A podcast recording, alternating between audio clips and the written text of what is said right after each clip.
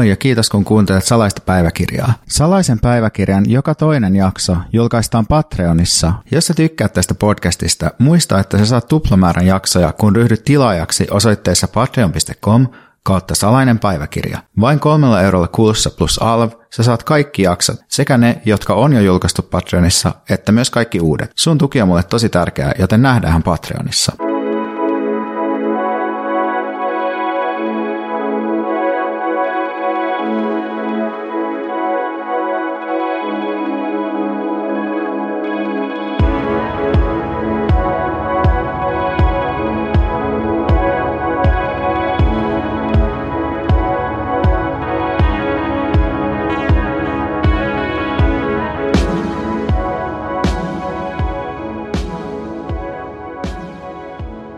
Tänään on mun syntymäpäivä ja mä ajattelin, että mä äänitän sen kunniaksi jakson. Mä olen taas mökillä täällä Turun saaristossa ja vietän yksin syntymäpäivää.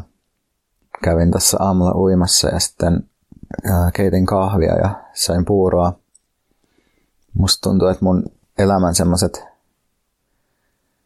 selkeimmät ja nautittavimmat sellaiset tyytyväisyyden hetket on tapahtuu jotenkin semmoisissa kahvipöllyissä sillä, että on just juonut kahvia ja sitten on niin päivä alkamassa ja sitten siitä saa semmoisen energiaboostin ja tuntuu, että kaikki on mahdollista semmoisen lyhyen hetken. Mä äänitän tänään, koska mulla oli ideana muutenkin tehdä yksi jakso, joka käsittelisi tavalla tai toisella ikääntymistä ja, tai ikää ja mä oon niin miettinyt sitä teemaa silleen pitkään, tai no varmaan kaikki aina sillä miettii, että se on semmoisia niin kulttuurin peruskysymyksiä jollain tavalla. Ja tota, mä täytän nyt siis 38 vuotta. Ja sitten niin kuin, ehkä, ehkä erityisesti ikääntymistäkin tarkemmin, niin mua kiinnostaa sellainen tietynlainen niin kuin nuoruuden tavoite ajattelu jotenkin. Ja tässä ei puhuta ehkä nuoruudesta niinkään sellaisena niin kuin biologisena asiana, tai silleen, että se tietysti nämä, nämä eri kulttuuris-, yhteiskunnallis-, biologiset kerrokset, ne niin kuin kietoutuu yhteen erilaisilla tavoilla, mutta sillä ja tässä ei myöskään puhuta siitä, että mä itse haluaisin takaisin kaksikymppiseksi, että mä oon usein sitä miettinyt, että olisi aika hirveätä olla, olla kaksikymppinen ainakin sillä tavalla, miten se kaksikymppisyys koetaan, koska ihminenhän kokee kaikki iät vaan kerran, ja se tarkoittaa sitä, että mihinkään ei ole valmistautunut sellaisella aiemmalla kokemuksella. Mä olin kaksikymppisenä masentunut ja rahaton ja epävarma – mutta tietysti elämä näyttäytyi sellaisena mahdollisuuksien kenttänä, että voi tehdä erilaisia asioita, asua erilaisissa paikoissa, tulla miksi vaan. Kehollisesti voi tehdä ihmeellisiä asioita, muovata kehoaan eri suuntiin. Ja sitten kun on 38, niin joutuu käsittelemään noita kysymyksiä hyvin erilaista näkökulmasta, koska keho on tietynlainen ja se ei palaudu enää yhtä nopeasti. Sillä voi tehdä tosi paljon asioita, mutta sillä ei enää ehkä voi tehdä. Sitä ei voi niin kuin viedä mihin tahansa suuntaan. Sitten kun tällaisessa um, länsimaisessa ikäkalkyylissä huomaa olevansa keski elinajan odotteen puolivälissä, niin joutuu myös toteamaan, että ei välttämättä, elämä ei välttämättä muutu hirveästi ihmeellisemmäksi kuin mitä se on. Tai sellaisia, se ei välttämättä tee semmoisia hyppyjä jollekin uusille korkeammille tasoille. Ja tämä, tämä ajattelutapa näistä korkeammista tasoista on tietenkin tämmöinen niin kuin uraan liittyvä uusliberalismin kietoutuva ajatus siitä, että ihminen panostaa itseensä ja pyrkii aina eteenpäin ja se eteenpäin meneminen tarkoittaa sellaisessa yhteiskunnallisessa hierarkiassa, joka on myös sidoksissa talouteen, niin nousemista korkeammille tasoille, ehkä jonkinlaista lisäpätevöitymistä, arvostuksen nousua, taloudellisen aseman parantumista ja sillä tavalla. Ja nyt kun mä oon 38, niin mä oon jo todennut sille, että no, mä oon kokenut sen verran burnoutteja, että musta tuskin tulee uratykkiä, koska musta tuntuu, että mä en pysty tekemään töitä sellaisella intensiteetillä, mitä se edellyttää, enkä mä myöskään halua. Uh, mä en tuu varmaan tienaa kauheasti rahaa, tai sitä nyt ei voi koskaan tietysti tietää, mutta sanotaan näin, että, että tällä että nykytilanteessa musta tuntuu, että mun tulotaso vaan huononee vuodesta toiseen, ja se ei ole haitannut mua ehkä niin paljon, että se tulisi jotenkin hirveän oleellisesti ainakaan lähiaikoina muuttumaan. Niin tavallaan oma elämä ei sitten noudata ikään kuin sellaista ideaalista, ideaalista odotettua menestyskaavaa, vaikka tietysti sitten toisella tavalla varmaankin voi ajatella, että, että onkin sellaista myös menestymistä sillä tavalla, että mulla on elämässä jonkinlaista tilaa ja joustavuutta ja mulla on kanavia ilmaista itseäni ja sillä tavalla saada, saada vaikka kiitosta ja palautetta ja arvostusta ja kaikkea tällaista. Mutta nämä niin kuin tällaiset jotenkin elämän kulkuun liittyvät asiat on, on yksi aspekti tässä, mitä olen pohtinut liittyen tähän ikään, mutta sitten semmoinen semmoinen ehkä vielä konkreettisempi juttu, mikä, mikä mä huomannut ehkä noilla, kun mä oon pyörinyt paljon noilla yliopistovaltauksilla tänä syksynä, niin toinen semmoinen asia on sitten jotenkin semmoinen kulttuurinen nuoruus tai niin, kulttuurinen nuoruus tai jonkinlainen sellainen niin kuin nuoruuden kulttuuri ehkä sitten, kun, tota, kun mä huomaan jotenkin, että jos mä oon tekemisissä parikymppisten kanssa, niin mulla on sellainen osittain tiedostamaton taipumus peitellä mun omaa ikää nimenomaan kulttuurisesti, koska naamastahan sitä ei voi peittää. Että mä luulen, että mä näytän about niin kuin siltä, miltä ihmiset odottaa 38-vuotiaan näyttävän. Mutta sitten, sitten tapahtuu jotain sellaista muuta, että, että mä yritän, tai olen huomannut, että mä yritän esimerkiksi välttää semmoisia selkeitä referenssejä asioihin, jotka on tapahtunut, jotka niin kuin ajoittaa minut, jotka on tapahtunut silleen, että tyyli, että jos mä oon katsonut 90-luvun alussa piirrettyjä, nyt esimerkkinä, niin sitä on epäsuotuisaa tuoda esiin, koska se niin kuin näyttää, että että mä oon kattonut piirrettyjä silloin, kun ihminen, jonka kanssa mä keskustelen, ei ole vielä ollut syntynyt. Tai sanotaan näin, että, että ehkä noiden valtajien kanssa olisi ollut se, että nuorimmat niistä, niin ne ei ole ollut syntynyt. Tai mä oon ollut aikuinen sille, että ne ei ole vielä ollut syntynyt. Niin sitten se on ehkä se jotenkin, mikä sen niin kuin hyvin ajoittaa. Että minä olin vaikka kirjoittanut ylioppilaaksi siinä vaiheessa, kun nämä lukiovaltaajat ei ollut vielä edes vauvoja niin sitten jotenkin on huomannut, että mä sitten jotenkin haen, haen sitä niin kuin kosketuspintaa näihin ihmisiin sillä tavalla, että mä yritän mahdollisimman paljon just osoittaa hallitsevani kulttuurisia referenssejä, jotka kuuluu heidän maailmaansa tai siihen, että mitä mä oletan, että mitä heidän maailmansa on. On se sitten jotain vaikka tiettyjä someja tai tiettyjä vaikka jotain musiikkia tai, tai, tai jotakin vaikka tiettyjä koulutuslaitoksen austerity-politiikan tuottamia ilmiöitä tai jotakin. Ja tavallaan tämä on sillä tavalla myös aika luontevaa, että, että se, se, sehän ei ole mitenkään erityinen ilmiö, että pyrkii mukauttamaan omaa puhettaan ja omaa olemustaan seuraansa. Tavallaan se on sellaista perus uh, jotenkin sopeutumista ja mimetismiä, mikä kuuluu ihmisten väliseen vuorovaikutukseen. Mutta ehkä se, mikä tässä näiden nuorempien ihmisten kanssa kommunikoinnissa mun huomiota on sillä kiinnittänyt, on, on jotenkin se, että se tuntuu mulle häpeälliseltä tuoda esiin sitä mun erilaista taustaa tai lähinnä sitä niin kuin ikää ja sitä iän tuomaa tiettyä eroa ja kuilua. Et se, että mä oon elänyt näitä eri aikoja, niin se ole odella tavalla on vaikeaa mulle tuoda esiin. Ja mä huomaan silleen, kun mä pohdin tätä asiaa, että, että mulle jollain tavalla näyttäytyy vähän semmoisena pelottavana tai kauhistuttavana asiana se, että, että jumittuisi tavallaan siihen omaan,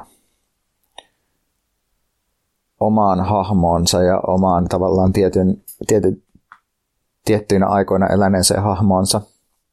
Tällä mä tarkoitan myös sitä, että kun jos ajattelee vaikka silleen, että miten tällä hetkellä vanhukset pukeutuu, niin vanhukset näyttäisi pukeutuvan jossain määrin silleen, että miten ihmiset on pukeutunut silloin, kun nämä meidän vanhukset on ollut nuoria. Eli jos, jos nyt 70-vuotiaat on tällä hetkellä ihmisiä, jotka on syntynyt 50-luvun alussa, 80-vuotiaat on syntynyt 40-luvun alussa, niin sitten voipi olla, että semmoiset niin sanotut mummo- ja pappavaatteet, niin ne on vaatteita, joita nämä ihmiset on ainakin jossain määrin käyttänyt sitten 60- ja 70-luvuilla ollessaan parikymppisiä. Tämä ei sille ihan täysin päde tietenkään, koska ihmiset myös jossain määrin aina käyttää niitä vaatteita, mitä kaupat myy, mutta tavallaan sellaisena yleisperiaatteena, niin kuin, että jos ajattelee silleen, että jos mennään eläkeläisistä vähän nuorempiin ihmisiin, niin jossain vaiheessa alkoi silleen huomata, että kun mä oon ollut vaikka parikymppinen silleen, että pillifarkut ja konverset ja ehkä, ehkä jotkut bändipaidat on ollut sitä oman viiteryhmän semmoista pukeutumista, että mä oon niin sellaisessa indiaskenessä, uh, niin sitten sit kun nämä ihmiset nyt alkaa olla silleen nelikymppisiä niin ne pukeutuu edelleen niihin pillifarkkuihin ja konverseihin, ja sitten ne kuuntelee, siis jotkut niistä, ja sitten ne kuuntelee niitä samoja bändejä, kun on kuunnellut silloin parikymppisinä, ja sitten ne ehkä käy jollain nostalgiakeikoilla, uh, koska nyt ne on maksukykyisiä, työssä käviä kolme nelikymppisiä tai nelikymppisiä, niin sitten, sitten festari voi roudata niitä niiden indie-bändejä ja laskuttaa silleen satasia niistä lipuista. Ja tämä jotenkin hirvittää mua. Siis tämä, että, että mustakin jotenkin, että mut pystyy vähän niin kuin ajottamaan vähän niin kuin joku fossiilin sillä että katsomaan, että okei, tuolla on tollaiset vaatteet, tollaiset puhettavat, tollaiset sanat, että tämä on tämän ikäinen ihminen. Että se tuntuu hirvittävän nololta kantaa sellaisia eletyn elämän, elettyjen kulttuurissa aikakausien merkkejä. Ja tämä on jotenkin tosi kiinnostavaa, tämä häpeä mun mielestä. Koska sillä jos ajattelee sitä niin kuin, että mikä, mikä on sen vaihtoehto, että se eletty elämä on jotenkin läsnä, niin vaihtoehto näyttäisi olevan jotenkin se, että tavoittelee aina sitä nykyisyyttä. Tavoittelee aina sitä, mikä tietyllä hetkellä on jonkun, jonkun globaalin uh, trenditeollisuuden tuottama nuoruuden kuva tai jotenkin tuottama sellainen tietty massakulttuuri. Ja tietenkin nuorisokulttuurit on aina tai semmoiset niin parikymppisten jotenkin